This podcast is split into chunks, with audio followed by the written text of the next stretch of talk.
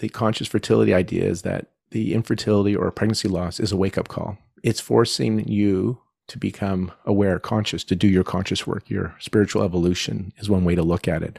And many people have their wake up call. Some people have a divorce. Some people lose a death of a loved one or get a cancer diagnosis or a financial disaster.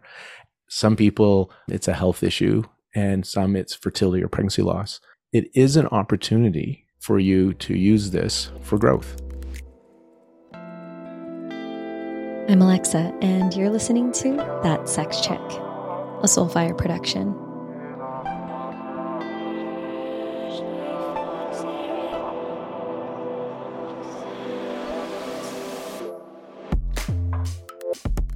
I haven't been super public with Jordan and I's pregnancy journey.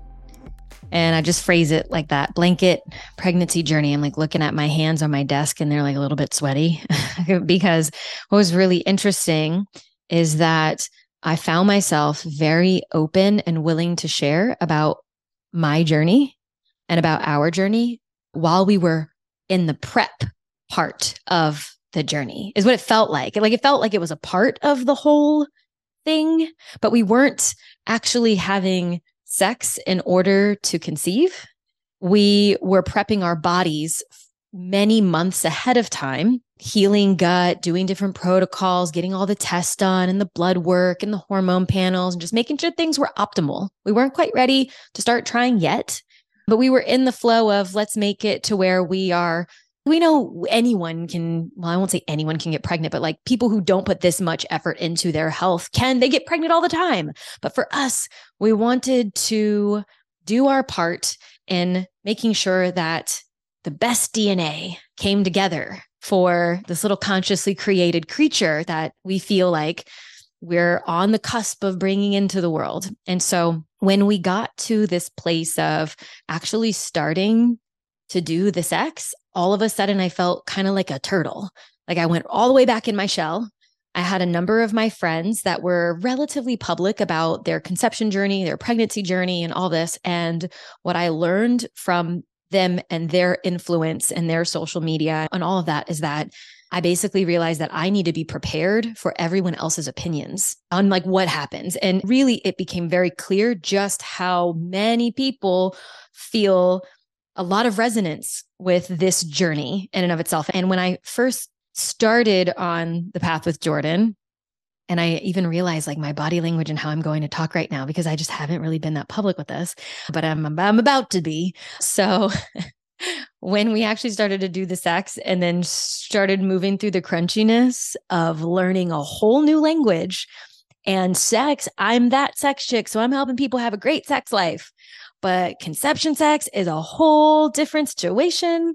And there's just a lot to it and like what it's brought up for Jordan and I. And we believe that it is very much all helping us to get to the place where we're going to be really amazing parents, like the, every step of it. So, anyway, all this lead up and this build up and this dancing around is to share with all of you listeners that today's conversation if you've listened to a previous episode, there is a previous episode where we kind of crack open a little bit or if this is your first one, I'm going to get to have a conversation with someone who is all about conscious fertility and even has a podcast of his own called Conscious Fertility.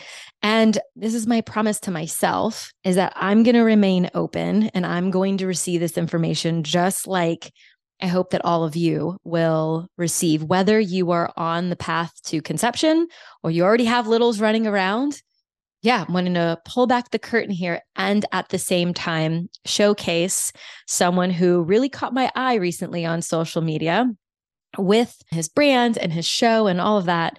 Lorne, thank you so much for coming on to the show. And thank you for being patient while I rambled around trying to do my intro here of those fueled with discomfort. And I can do this. so, Alexa, thank you for inviting me on your show. And we didn't do any prep that this is what you were going to introduce. So thank you for your openness and your strength.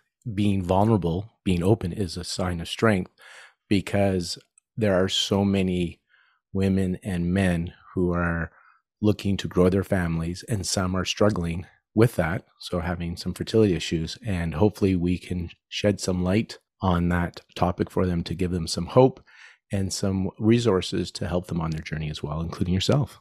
Mm. Yeah, it's still so. I, I mean, maybe I'll feel this way forever. Maybe there's lots of people that feel this way. Slash, maybe after I actually have a kid, maybe it will go away a little bit. But I'm just so awkward. I'm so awkward. I've spent 34 years of my life. I'm 34. I have spent 34 years of my life, you know, and not the whole life have I been having sex and trying not to conceive, but the majority of my life, my whole adult life where sex has been a thing, I've been actively trying not to do the thing that I feel as ready as maybe I'm ever going to feel to do now. And it is such a mind fuck. yeah. Yes, it is. And that's actually such a common thing when I'm communicating with the women I see is like you said, what the fuck? I've been trying not to get pregnant and now I can't. And then they start thinking about all the stress they had where they should maybe have been stressing, right? It's not as easy to conceive as we think when you look at the from the biological side. We're going to talk more about conscious today, but it's amazing that any of us exist today. Right, um, right. You look at what happens. The beautiful thing is that if the body, if the right environment is there on a physical, mental, emotional, and spiritual, the body has this innate capacity to heal and reproduce. So there's that part of it, getting things aligned, which you've been working at. There's the physical side, really important but we're also mental, emotional, spiritual beings. And so we're really good at the physical side. And then maybe there's stuff that's more less materialistic that we can also help with that. And then there's things like we know what we don't know, and we don't know. Then there's things that we don't know we don't know. Mm-hmm. There's so much we don't know. And so, myself and all the experts you're going to see that people will see when we say with confidence, this is the right way to do it, and this is how you do it, we don't know. right? we really don't. we have some ideas and we have some research and we have some data. And so there are some things that you can do to increase your chances, but I don't think anybody can guarantee it. And there is no right way, but there are ways to do this to increase your chances and for it to be a positive experience versus what I see when people come to my practice where it's struggling and it interferes with the relationships. And then sex isn't fun either. Baby making, like you just alluded to, is not fun. And we got to put fun back into the baby making as well. Yeah, yes, for sure. And I've had people even reach out periodically because the amount of times that the average person is in the window of conception sex is probably small in comparison to all of the rest of the sex that they're going to have. Is like a couple percentage, if I'm just making up a percentage here, you know? Well, Maybe we can, give you, we can give you the window. This is what we know today. And when I say what we know today, is we learn new stuff through research, and then what we thought we knew is wrong. And then we have this is what we know now. So, what we know today, at the time of this recording, when the woman releases the egg, there's like a 24 hour window that we want it to be fertilized with the sperm. But sperm can live in the body three to five days. So if a man orgasms inside the woman, and assuming the environment, all that, and her environment, and his sperm's healthy, it'll hang around the cervix for three to five days. And as it gets closer to ovulation, the cervix opens, and then the mm-hmm. sperm, we you know why, it finds its way into the tube with that egg, and hopefully one will fertilize that egg. So I always have this expression for timing intercourse if you have a regular cycle, not everybody has a regular cycle as they ovulate pretty much on that day every month, like day 14, textbook wise, but never keep a lady waiting, meaning it's better to have this sex leading up to ovulation than right on ovulation or later after ovulation. And some of the data shows that a woman is most fertile two days before she ovulates, which, how would you know that? You'd only know that if you know you're very regular. So I always ovulate on this day or if you use those P tests, they're called ovulation predictor tests. They're testing a hormone called luteinizing hormone, LH surge.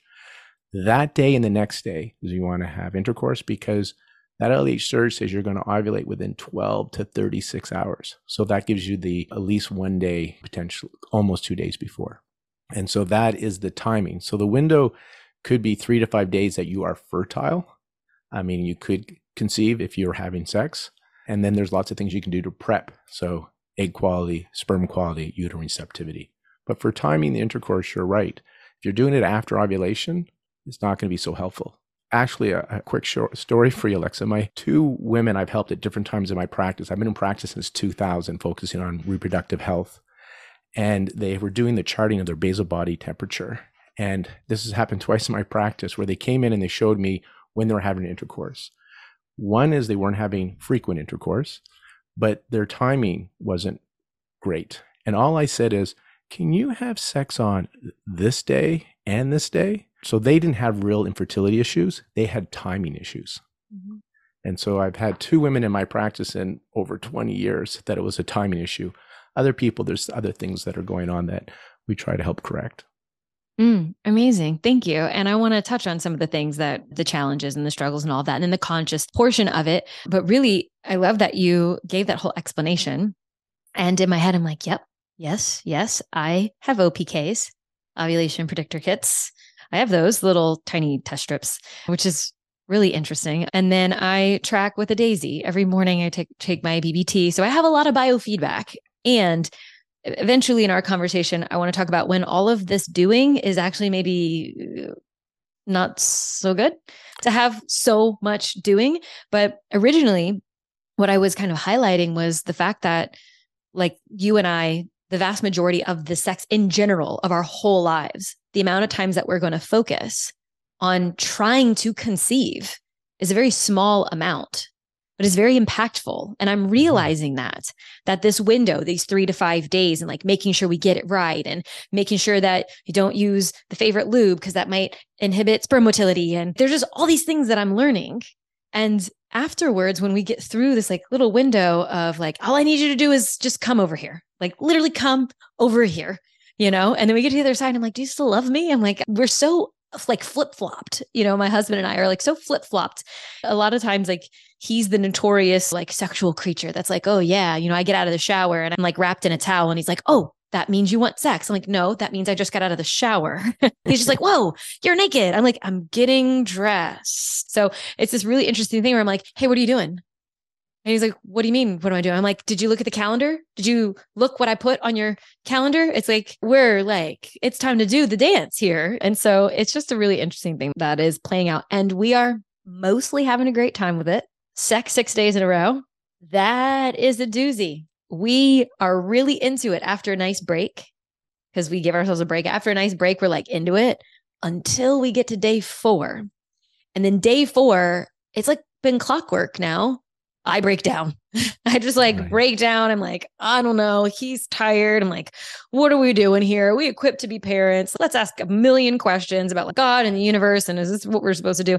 It is more of just like a clusterfuck of emotions and feelings and just so much more than I read that it could be like this and that it was this way for some people, but I just hadn't had an embodied experience of what this was like. And I will also admit that we technically haven't been trying for that long. So we tried the first time in July. We missed one of the critical days, tried again in September and then in October. And so, for those people who've been listening to my show, by the time this recording comes out, as I'm recording this, the show that I'm about to refer to hasn't been released yet, but it is getting ready to. And it is about the fact that we actually did get pregnant in October. And then, about 10 days after, we got the positive pregnancy test and told all of our very closest people in our lives, I started to miscarry. And so that was just something we were not prepared to handle. And it didn't matter how many times people had told me, oh, by the way, like this is super common and all that. We just emotionally, we just didn't know what was going to come with that. And in a lot of ways, I feel like it prepared me on a spiritual level for what is to come very soon. But it's like this whole process from the moment we said yes to it. This is, I think, what we're opting into for the rest of our lives is so much unknown so and no control. Unknown. Yeah. And no control. And again, what you've been through, that pregnancy loss, trying for it, wanting it, and then getting what they call a chemical pregnancy and losing that pregnancy. It's been described to me as they call it fertility stress or fertility trauma. The miscarriages or the negative pregnancy test is what women go through. And it's interesting, or it's not interesting, it's different for the men. How the women have described it, my observation is every woman that I do a history on, they know the year and month they lost their pregnancy. No matter how many years later, the men forget about it because it wasn't real for them. Most of the men don't remember the miscarriage, but the women do. And so there is some trauma or stress around this. And again, that's why the Conscious Fertility podcast to bring in some of the spirituality around this because trauma is not good in the body. Mm. And so again, sorry for what you and your partner have gone through recently because what I've witnessed, this is difficult. And your listeners who are listening, I'm sure some of them are feeling it in their body that have experienced this because it will activate their trauma around their pregnancy losses too. What I have discovered over the last couple of weeks since it happened is that, I mean, even though I heard it was common until actually going through it, and then several days after the holy shit, I can't believe this is now the story that starts my pregnancy like that is a part of the beginning of my pregnancy journey recollection like i don't uh, get to undo this i don't just forget that this happened but in this weird way it kind of put me in this club with other women that were also maybe caught off guard or were even a little further along and so in some ways it was more physically traumatic than emotionally taxing slash maybe both i mean you know the body heals but the mind is going to remember you know, the feelings and the loss and the loss of the timeline and all of that. And so, yeah, it's really interesting that like now I feel this. I don't know if kinship's not necessarily the word, but it's almost like I was, I had a first phase of an initiation or an initiation that's in and of itself outside of motherhood and becoming a mother, birthing. Yeah, well, you share something with other people. I don't invite people to join the club, but if you're in it, it's community is powerful, right? And so I think what you're describing is a sense of community too, because there's other people that get you. Yeah. You experience. And you said it's yeah. in the mind. I will say it's actually in the body. This is okay. in the body. Yeah. Peter Levine wrote a book, I think it's called Waking the Tiger. And there's another author, The Body Keeps a Score, two different books, but they talk about that trauma is stored in the body. It's actually, and that's why talk therapy is not always as helpful because right. it's not a thinking thing. You're not going to think your way through this. It is a physical, it's in the cells. And there's ways to use somatic work, body work, acupuncture being one of them, EMDR, certain yoga therapies, Qigong to help the body discharge this trauma. And so in my practice and around conscious fertility, that's part of that idea. And I will share what you're experiencing in this community. To me, the conscious fertility idea is that the infertility or pregnancy loss is a wake up call it's forcing you to become aware, conscious, to do your conscious work. Your spiritual evolution is one way to look at it.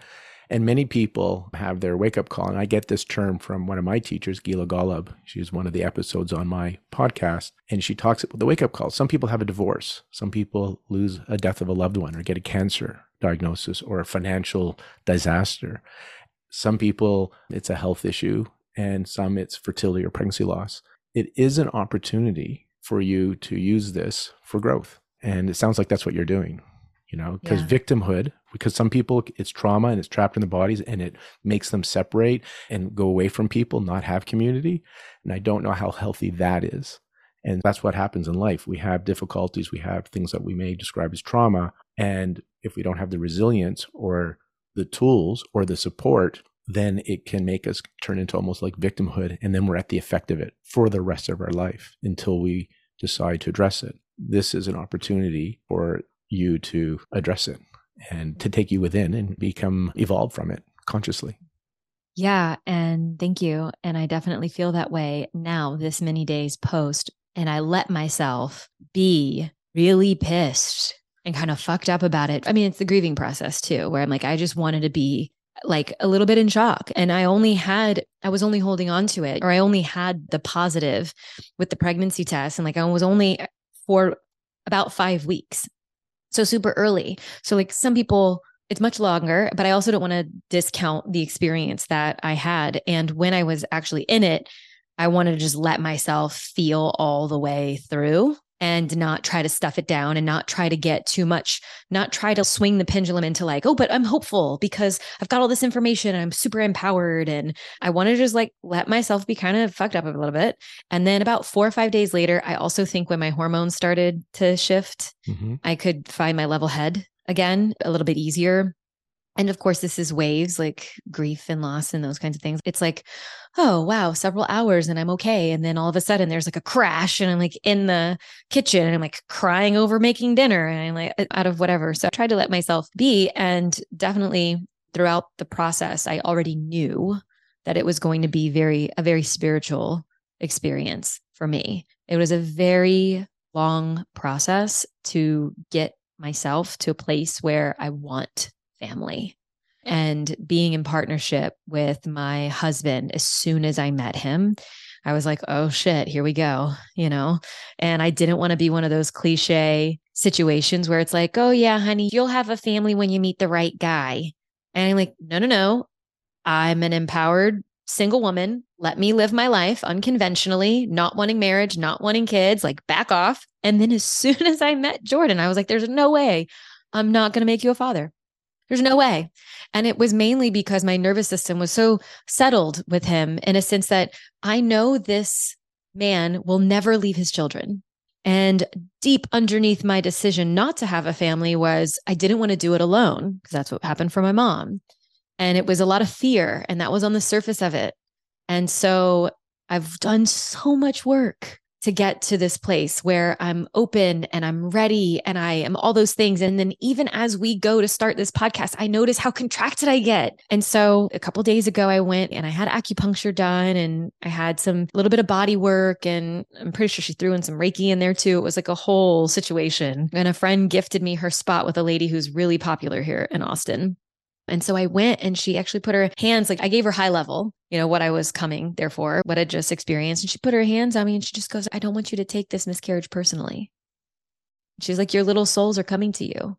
And it was so powerful when she said, You don't have to do anything, they're already on their way. And I was just like, Oh, okay, relax. It's okay. Because as soon as I've personally I've moved through to the other side of like, I do want these things, I do want a family. Now it's, oh shit, what if I can't? What if it's going to get yanked? What if I say yes? And then there's just kind of whatever fucked up thing that God or the universe or whatever just goes, nope, just kidding. You said you want it you're ready for it and now you can't have it. And so it's just been this really interesting concoction of emotions and stories and all these things that I've just in my life have never never come across. I've gotten really good at what my triggers are in the past and I've done the therapies and I've done the plant medicines and like various Chinese medicine, holistic like I've done a lot of things. And then all of a sudden we get to the conception thing, this road to conception and it's all this shit hmm. that I just was like, where did you come from? Well, I think you have these experiences. You talked about plant medicine and some of your triggers of having to raise children on your own or that abandonment. You didn't use that word, but it sounded right. like uh, I'm going to apologize if that doesn't resonate, but it, it sounded does. like that. Okay.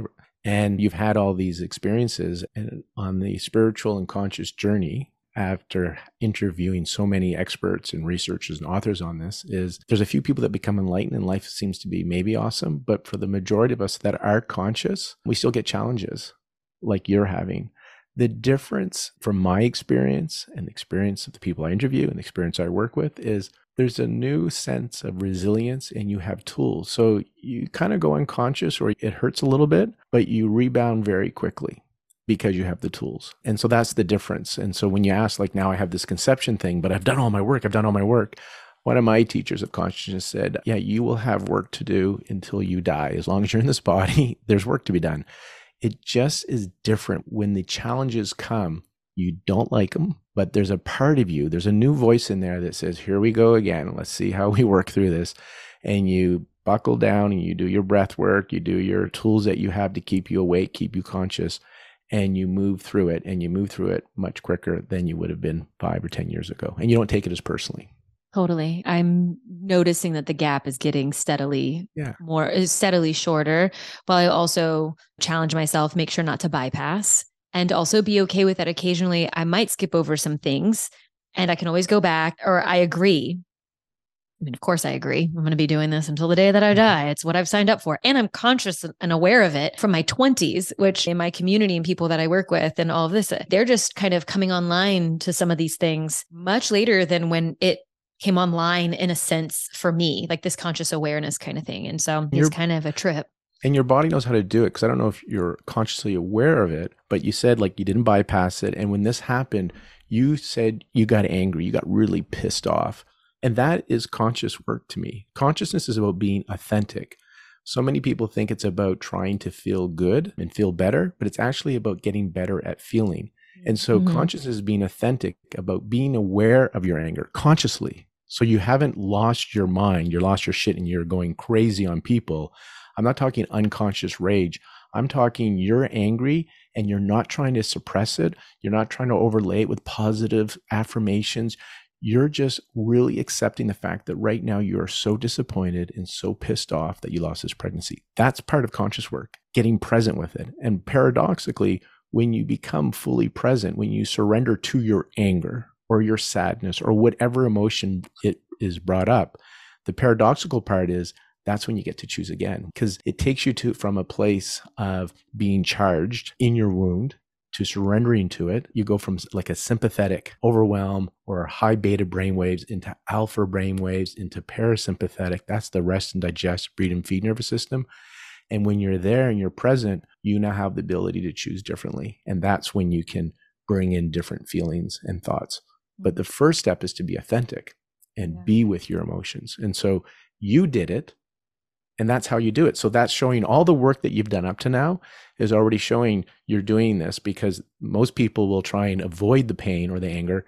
And you said, I'm going to feel this. I'm going to allow it. That's part of the discharge. So it doesn't get trapped yeah. in your cells. Totally. Yes. And my whole family knows I am the feeler. I have essentially resounded to the fact that if no one else will feel around me, I will feel for myself and for them. Definitely the big feeler. So, uh, thank you for all of this. I'm going to shift us a little bit more into your line of work and getting some advice. So, for a really sweet 10 days, I was no longer on the conception journey. And it felt every day I woke up and went, What's going to happen today? And I was like, wow, for nine more months. What's going to happen today is probably going to be the question I wake up and ask myself, whether it's the physical changes or whatever. And in a lot of ways, I'm still in that curiosity of what's happening in my body and what's going on in my body but I'm on the journey. I'm on the path to conception again. Who knows? I could be figuring it out right now inside there, which is a lot of unknown.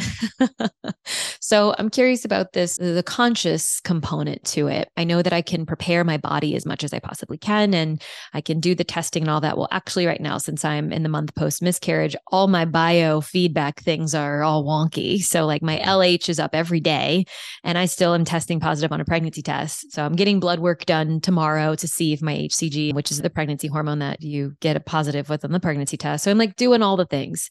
But I'm curious and I have some questions for you that, of course, I'm sure my audience would be interested in hearing your answer to. And selfishly, I am curious and what your answer is.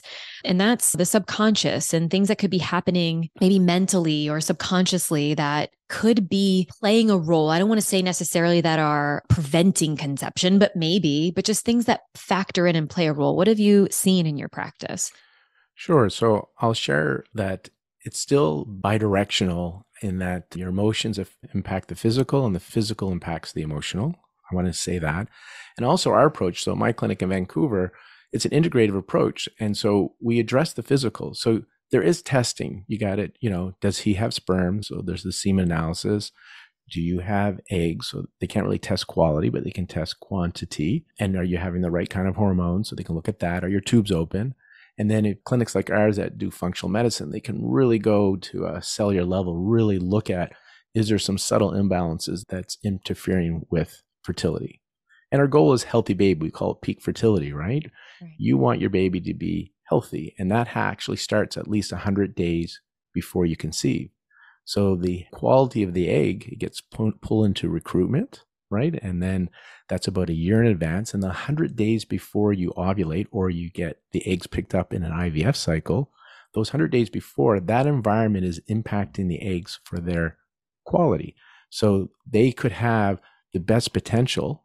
They could have the potential to give life, but the environment, poor blood flow, lots of inflammation, malnourishment, microbiome that you mentioned off, lots of things, hormonal imbalances that when it goes through that recruitment, it's not at its peak fertility potential. Right. And so our goal is can we get it to its peak fertility potential? A metaphor, if I may, is that we say nourish the soul before you plant the seed in Chinese medicine. And so the idea is you could have this plant that doesn't look very healthy because you neglected it. And, you know, it's a little brownish. And you're like, you know what, before I throw it away, I'm going to add water to the soil. I'm going to move it so it gets different sunlight. I may add some fertilizer, pull some weeds. And we all have done this where the plant has regained its vigor and give off has given off fruits and flowers. We didn't do donor roots for this plant. The plant always had the potential to give off fruits and flowers, but the soil was suboptimal, so it didn't get to its potential. Mm-hmm. And that's where the physical and the spiritual, the conscious fertility plays a role. What can we do to the soil to optimize the soil so your eggs and his sperm can reach their potential? Because that 100 days before conception and then throughout your pregnancy when the woman carries the baby is going to impact the health blueprint of this future child, which is what we call epigenetics, turning on and off genes. So there is a huge part of diet, lifestyle, supplements, all these things that you can do on the physical side. So do that because that's one thing you have some control over, right? The easiest part you have. Control. Yeah, someone over. like me is like, yeah, where's the list of shit I can like exactly. tick the boxes and yeah. you know, yeah, so that I can do research on. yeah, there's some boxes to be ticked.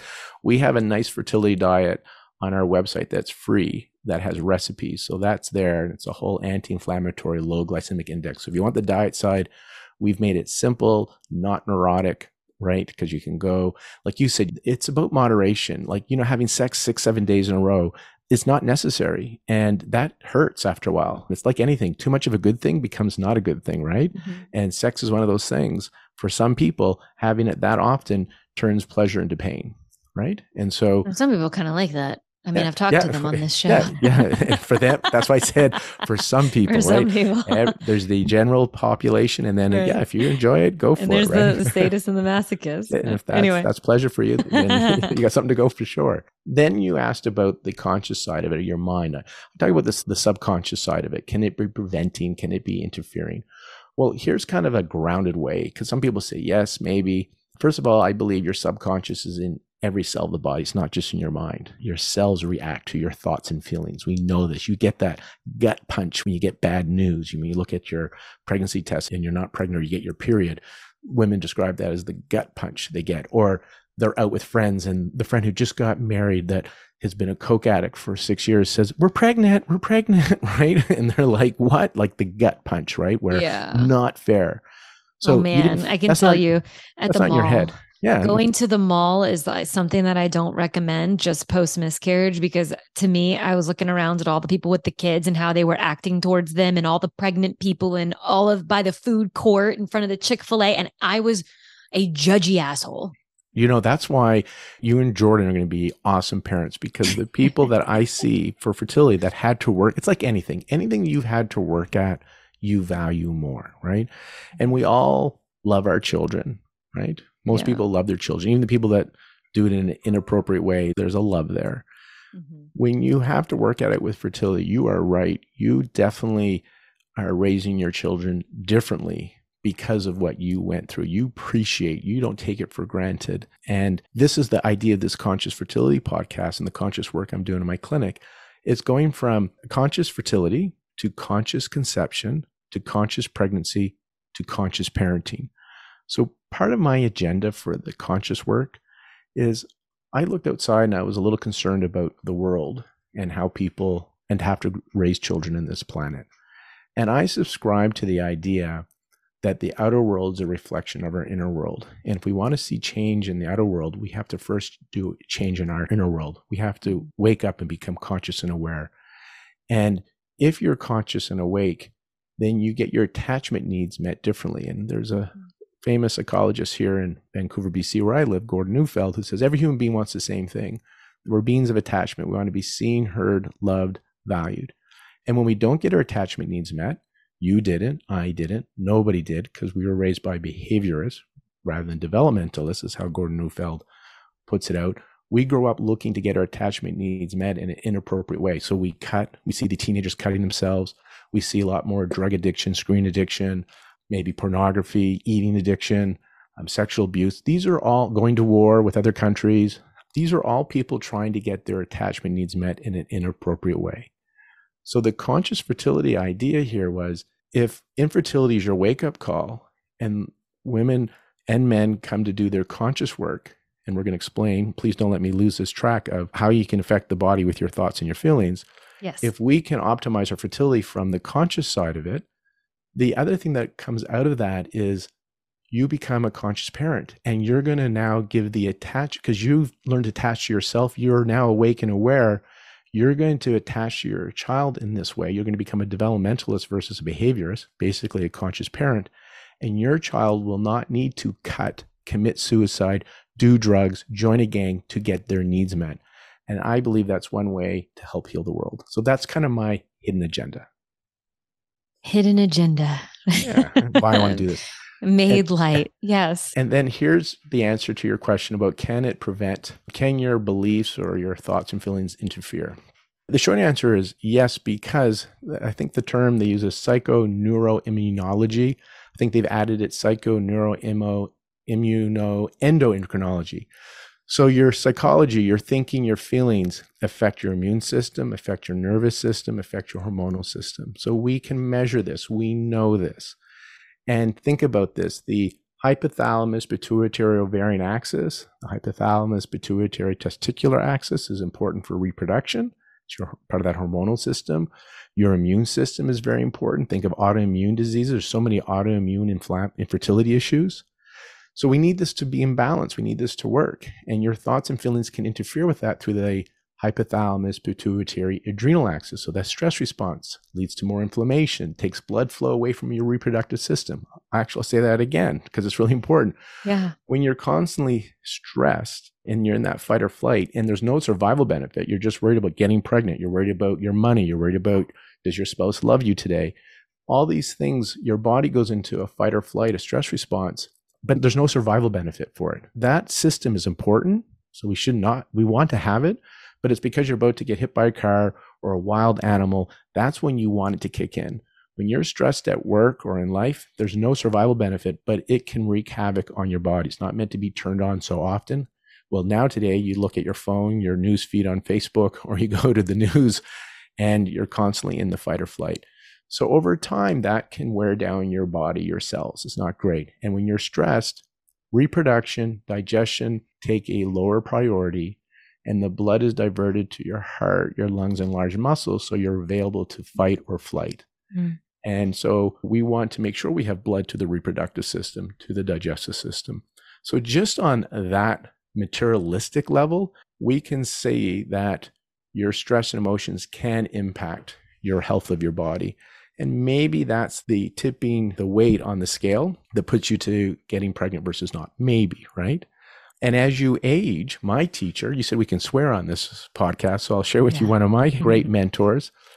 She was really curious about when donor eggs, this was a couple decades ago when they were starting to use donor eggs more. She was really curious because she said, you know, most women, they have babies in their 20s when they're young and they don't have their shit together yet.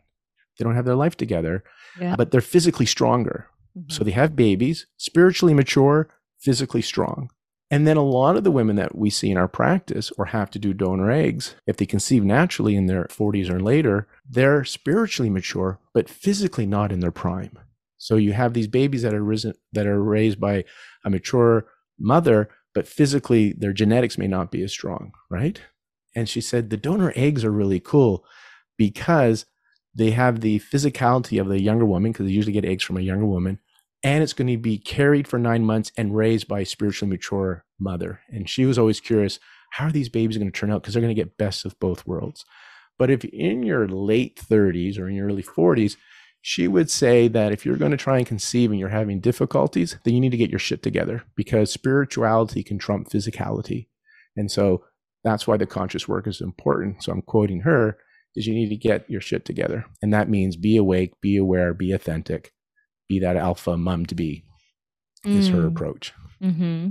And would you say the next question I have on my little list here that, you know, take my notes and like what I want to to answer, it sounds like you just answered to the question of the problem that you see people experiencing when it comes to conception. Now, outside of the physical components, like if there's an actual physical thing that they need to work on, if we understand all of that, let's say on paper and in blood work and all the things, and the fallopian tubes are open, everything looks great semen analysis is great, but there's still, and maybe you can explain a little bit to what constitutes as infertility as well, because I know that that's kind of, it means different things depending on the woman's age and all that. So let's say someone isn't getting pregnant after s- several, many months.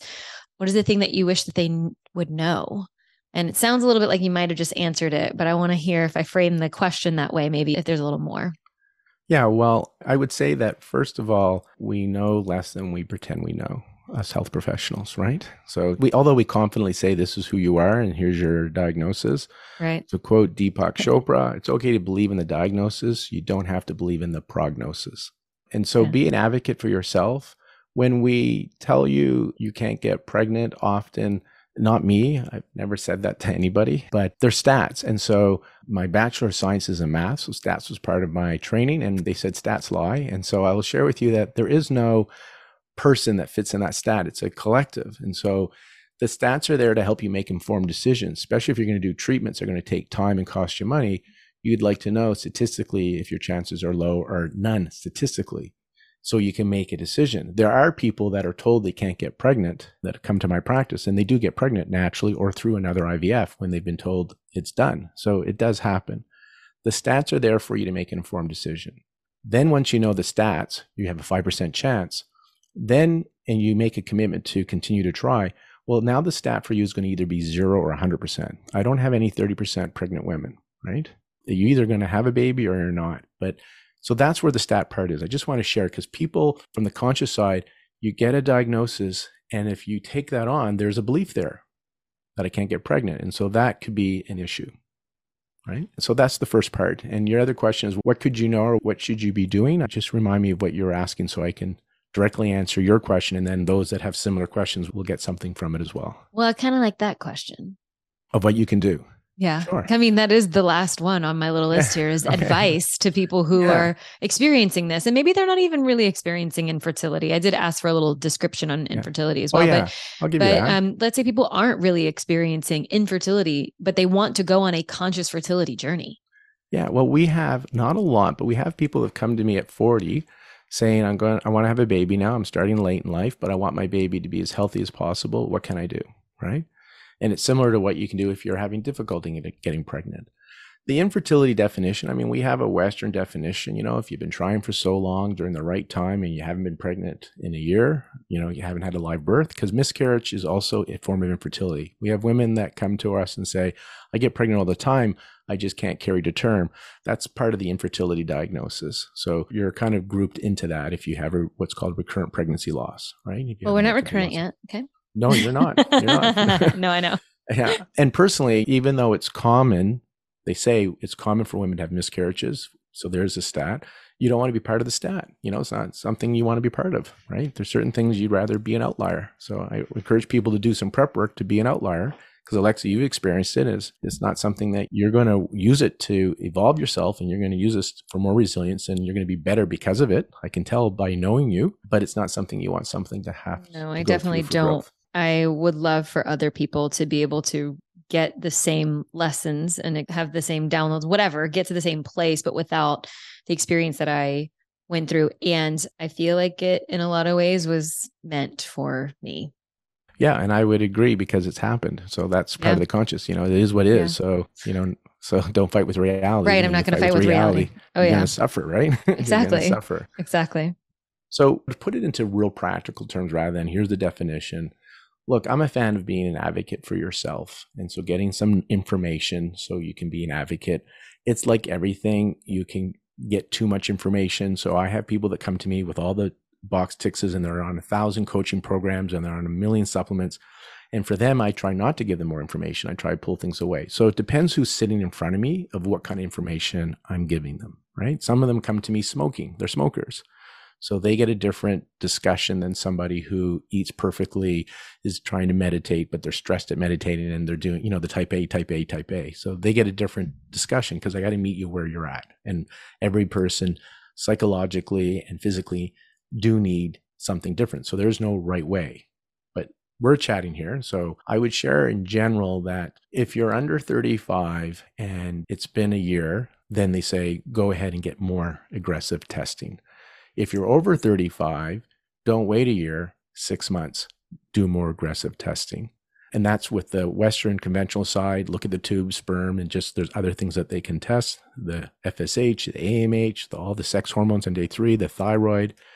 And then visit your Chinese medicine or naturopathic doctor where they'll do some functional medicine testing as well, where we go nice and deep into a cellular level what's going on.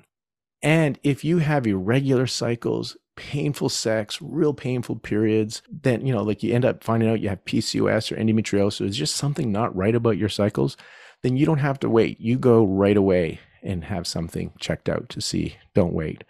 And then if you're just an advocate, you want to have a healthy baby, then you can be proactive and see your healthcare provider and say, I just want to work up and see where I'm at and then tune things up and give yourself that 100 days and then actively start to try.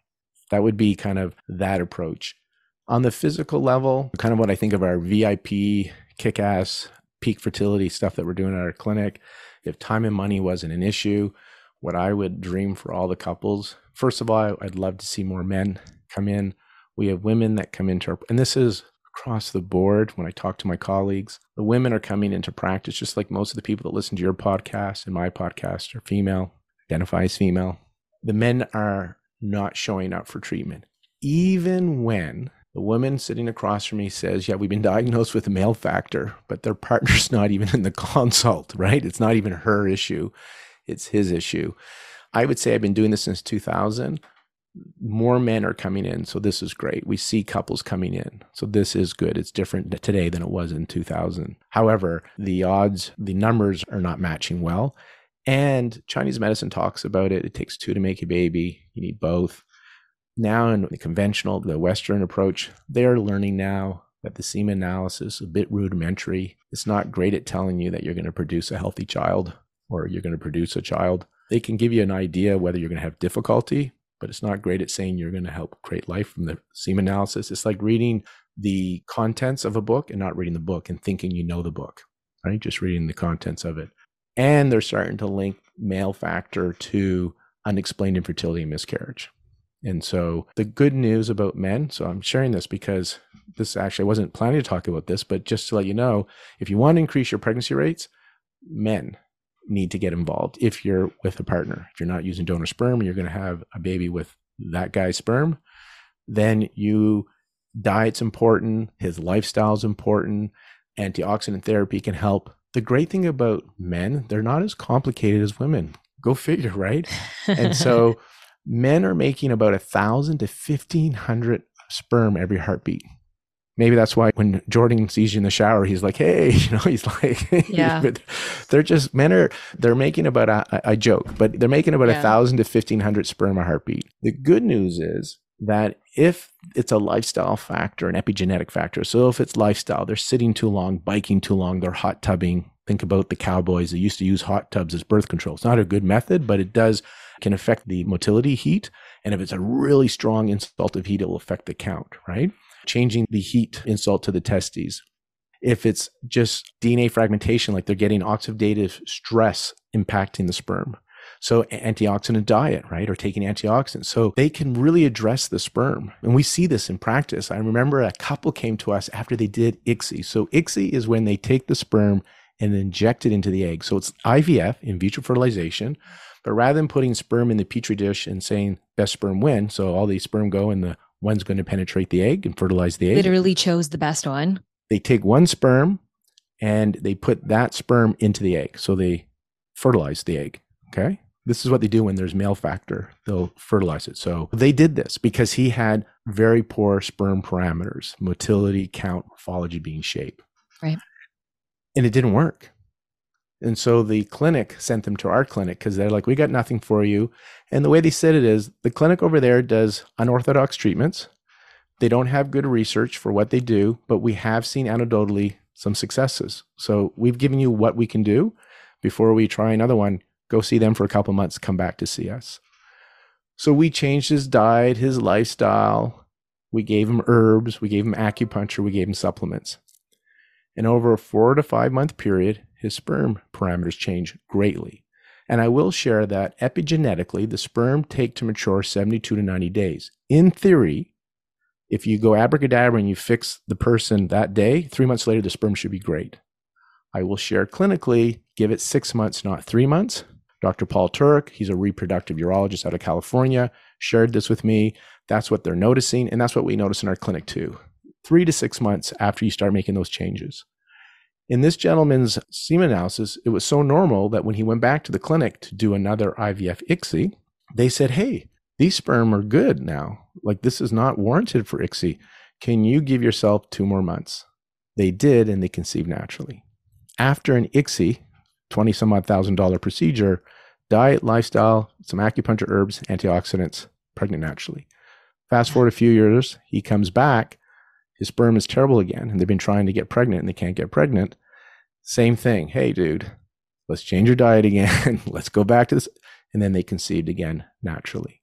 So I share this that not all, but many of the men can benefit from being treated. And so if you are trying to have a baby and his semen analysis is normal, normal doesn't mean great. Right. Okay. And we're trying to make a healthy baby here. So I think all men should be proactive in eating well and taking some antioxidants as a minimum. Most most men. I can never say all. There's always the outliers. And so that's that part. And then on the conscious side of it, just the reason I brought that in is everybody's doing the physical well. Actually, sometimes too well. Everything's in moderation. So I'm starting to see that we're becoming so worried about how we eat and the supplements and the timing and just everything. Oh, I can't have stress today, right? We get so worried that we're actually interfering with the health of our body as well. And so this is where the consciousness comes into it. And again, my intention I shared earlier, but another one of the intentions were that if you're fully awake and aware more than you are unconscious, then not only is it good physically for you, and not only do you start to experience more peace and joy in your life, but you will start to feel whole and complete. And then, whether you don't have baby or do have baby, you're going to be okay. Your desire and want for the baby does not go away. I'm not saying you're going to stop wanting the baby, but you are okay because it's the desire and want and not having it, the lack of the baby that's causing the trauma, the stress that I see. And with this conscious work, you can come to a place where you're okay. And remember, I said at the very beginning that paradoxical thing when you surrender to your anger, when you surrender to the present, when you get accepting to what is, when you surrender to what is. So in this case, we talked about anger, but you're surrendering and you get into the present moment. I said it was paradoxical that in that paradoxical space, you can then choose differently, like you can choose to feel differently. I have seen many cases when women that I do, and I'm doing low level laser therapy with them, I'm doing acupuncture, diet, herbs and a big part of my practice is conscious work. So I do it either telehealth or in with the acupuncture in the sessions. Many of the women get to a place with the conscious work where they're like, I'm okay.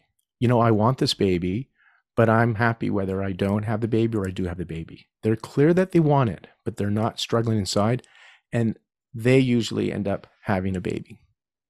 They often have a baby. And the ones that don't, the desire never stopped, but the desire does not torture them anymore. It's a subtle thing, right?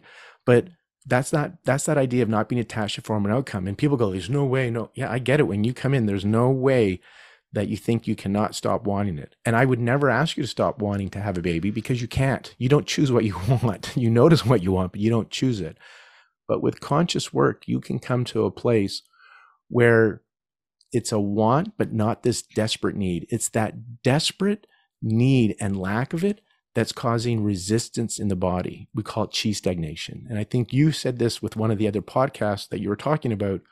But when there's resistance in the body, then you don't have flow and receptivity. In Chinese medicine and fertility and carrying a baby is all about flow and receptivity.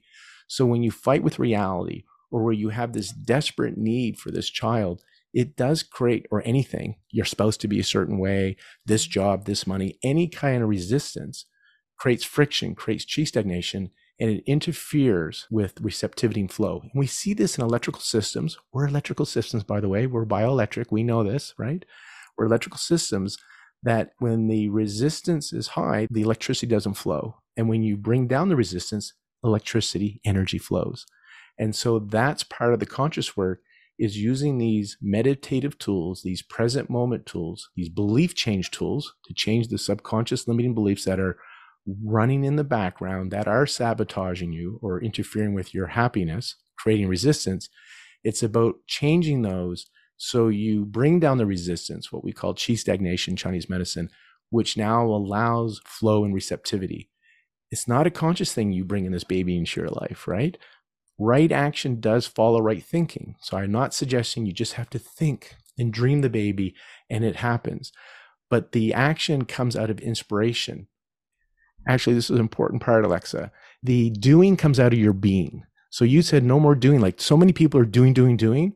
And really, conscious work is about being. So you become a human being, not a human, de- human doing. However, in this space of being, you will get some inspiration to I'm going to go for this, see this doctor. Like I'm going to see this person out of desperation. It's not FOMO. I'm missing out. I got it. What? There's low level laser therapy for fertility. I got to do that, right? There's that desperation. Right. I'm missing out. I'm not talking about that kind of doing. I'm talking about you have a dream or you see a book and you open it up and then this happens, or somebody just found this podcast and then they're hearing about something. I'm talking about those synchronicities where you feel it in your heart that you want to do it, not out of fear that you're missing out. It's an inspiration, and that's the beingness. So, first, we have to be still, get into our beingness, and out of the beingness, right action will flow naturally. And I guess that's how I would describe how the doing happens from the conscious fertility perspective. That's amazing. And I feel validated in a lot of ways, hearing a lot of what you shared and how you shared it. And especially, I think when you first came onto my radar and I saw your Facebook Live you were doing with our mutual friend, Sammy T, who produces your podcast and your show, I remember asking the question how do people who are not healthy and not in a prime position to have a baby? How do they just up and get pregnant when their bodies are broken or when there's not love or whatever the case may be? And then all of a sudden, whoops, pregnant. At this point, I've gotten to a place where I'm like, I have been lied to my whole life as a young woman. And Jordan, too, when we first got together, he was just like, oh my God, but you could get pregnant. I'm like, no, I cannot right now. He was just of the mind, and many men are of the like, I'm too afraid that anytime I ejaculate, I'm going to get her pregnant. Like we were all lied to as children. And I understand why and whatever. I'm from the South and I also live in Texas now. So Understood. Like, I know where it all comes yeah. from and all that. But anyway, yeah, that was like, I remember the question that I asked was like, how do these people just like wind up getting pregnant? Because at this point, I'm like, how does anyone just accidentally go, oh, whoops, I'm pregnant? Because it's just like, I'm, I feel like a scientist over here sometimes. But right. I remember what you shared. You shared something about that the resistance isn't present in them something to that effect. Yeah, may not may, be may, present. Yeah like i didn't create this world right? So i don't know right? Like everybody likes to confidently say this is what's happening. So i think it's pretty apparent. I didn't create the world so i don't know exactly why these people right. do it but they got youth on their side. Maybe they don't have resistance but really it's that we're looking at the world from a very materialistic point of view from our senses. And with the guests that i have on my show i'm starting to see that there's research and there's things that don't fit our Newtonian materialistic world. And so we'll probably find out why someday. But it's when you come from this is the physical world and this is how everything is in biology, it doesn't make sense. But we're looking at it from probably a very narrow, limited view, perception. And I suspect we're looking at it this way. We're living at a time, pretend, that we think the world is flat, and there's a few people saying the world is round. And we think that the earth goes around, the sun goes around the earth. And they're saying, no, actually, the earth rotates around the sun. And if you look outside, it looks pretty obvious to me that the sun is rotating around the earth. That's what it looks like. And if I look out, it looks like this earth is pretty flat. But somebody with their great technology have shown that the earth is round and it's the other way around, even though it doesn't look like that. To answer your question, you know, if we look at it from the flat earthers perspective, mm-hmm. we can understand why these people that don't take care of their bodies get pregnant but we're probably looking at it from a very narrow, minimal perspective. And there's more to this world than meets the eye. So I don't know what that is, but I've talked to enough people to know that there's something else happening that we don't see yet. But a lot of us, more people, feel it and get it and know it. They just don't know how to articulate it. And I think you're one of those people as well that there's more to this world than the five senses can tell you. Absolutely. And in those moments when I see the pregnant person and then I judge where they are, how they are living their life or where they are showing up. And I have these moments, I recognize it's my own internal work to do. Exactly.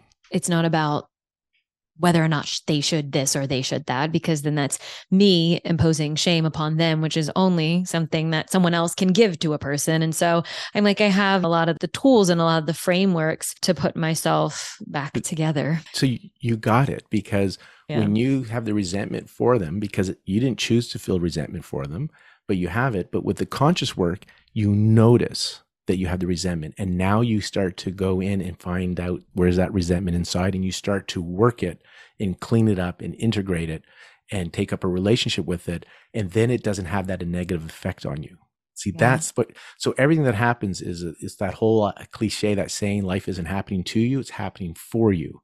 And so when you change that perspective, and so it becomes playful. Like if I'm in those shoes and I have that resentment for somebody, and I, as soon as I notice it, I don't get mad at myself. Oh my God, I was resenting. I'm like, oh, there's that program resentment and jealousy, and I'm not enough. Yeah. Oh, yeah. I thought I dealt with that a month ago. I can't believe it's back. All right, let's work it again. I got my tools, and that's what I teach my clients. I give them tools when things come up. And that's why when things come up, you're like, oh, all right, I got to go to work. I got to roll up my sleeves and do the conscious work. It still doesn't feel good. You have to be willing to be uncomfortable to do conscious work because you got to feel those yucky feelings. We all like the good feelings. Mm-hmm. However, when you get present with them and you pay attention to them in a conscious way, for whatever reason, again, I don't know exactly why I have my ideas, they transform and you have relief and peace. And now you're in that place again where you can choose differently and start to create that fertile ground in your body. And that's what the conscious mm. work is all about. Mm, beautiful. Now, I remember when we first got started and I said, I don't know, I'm going to try and have us land at about 45 minutes. It's a joke because I'm like a minute and five. I mean, I'm in like an hour and five minutes almost every one of my shows. So I'm just gonna start surrendering to that. that's that's perfect. Or you know what? Part one, part two.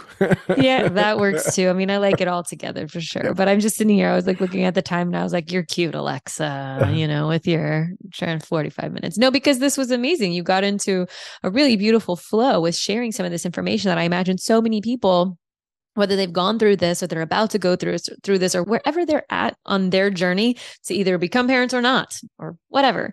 There's so much that you shared that even though you're speaking about conscious fertility there's so much there that's about being a conscientious or a conscious aware and awake whatever the terms you want to use person in life. And there's so many things that it was in the direction of creating flow so that eventually and I'm paraphrasing and making, I know that there's so much more to this, so that someone can then lead to being a fertile ground and a fertile place for conception and for a baby so that then they can go become conscious parents. So that even though that was the topic and that was the direction this was going, there was so much that it's more than that. You know, saying yes to some of these things, digging deeper into, I'll use the term oneself, going on this journey, it impacts every area of life.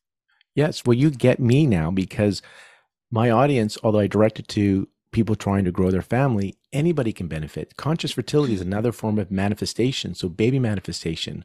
Funny enough that the men that are coming to my practice are coming for, I want to manifest a better job. I want to improve my health or my body. Or both men and women want to do conscious relationship work where they want their relationship to go to another level using the conscious work because it's a form of manifestation. And so, yes, these tools I'm sharing is for anybody who's a human being pretty yeah. much. You don't have to have fertility or want to grow your family to benefit from these tools. And in my practice, my podcast, as you know, is the Conscious Fertility Podcast because I'm directing it at that audience. But the people that come see my clinic are not all trying to get pregnant. They just want to be conscious so they can have abundance, joy, health, love in their life. And that's where we use these tools. Beautiful. Thank you, Lorne, so much for sharing your gifts. Where can people find you? I know we've mentioned your podcast a handful of times. So you have the Conscious Fertility podcast. Where else would you like for them to say hi if they want to learn more about what you do in the world? Yeah, you can check out our fertility diet and our conscious information on the Acubalance site. So that's acubalance.ca. It's with one C, acubalance.ca because I'm in Canada. That's the CA part. Yep. I have a website called lornebrown.com where I have conscious talks on there, and I'm starting to put up some of the conscious fertility podcasts there. And then my IG handle, Instagram, is Lorne underscore Brown um, underscore official, I think. So Lorne Brown official, because there's Great. a few of them out there. So that would be mine. And you can connect with me on the IG site as well. And those would be the best places to Great. find me. We'll make sure to link all of those so we make it easy for everyone in the show notes. Y'all know where you can get all of the goods. And thank you so much for the free diet and all the resources that I'm sure people are going to wind up finding their way to after listening to the show. I appreciate you.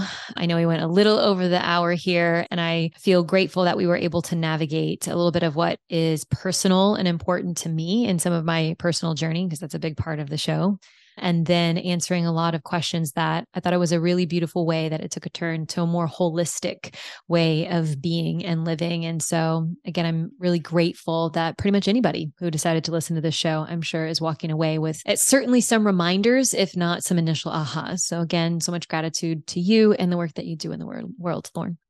Thank you, Alexa. And I look forward to us talking about sex on the Conscious Fertility podcast in the near future. Oh yeah, I've got some Baby codes making. now. yeah, you're going to be perfect for this because you're. I've got some. It. Yep, I've got some codes now, and I'm looking forward to that too. Thanks so much for listening to today's show. If you loved it, be sure to subscribe so you never miss a new episode. And if you extra extra loved it, make sure to leave a five star review.